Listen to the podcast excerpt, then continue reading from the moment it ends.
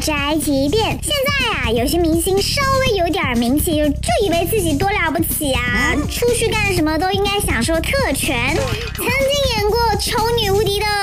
十八线女明星毛俊杰最近在微博上控诉，说自己在深圳海关检查时，工作人员态度蛮横，故意刁难和拖延时间，检查过程长达一个多小时。结果呢，人家海关工作人员调取监控，并说明了真实的情况，实际检查时间约九分钟，都是这位女演员自己耽误了时间。但是这三十八分钟呢，不是我们的查验时间，因为中间还有很长一段。司机在联系毛女士，让她过到我们这个现场来。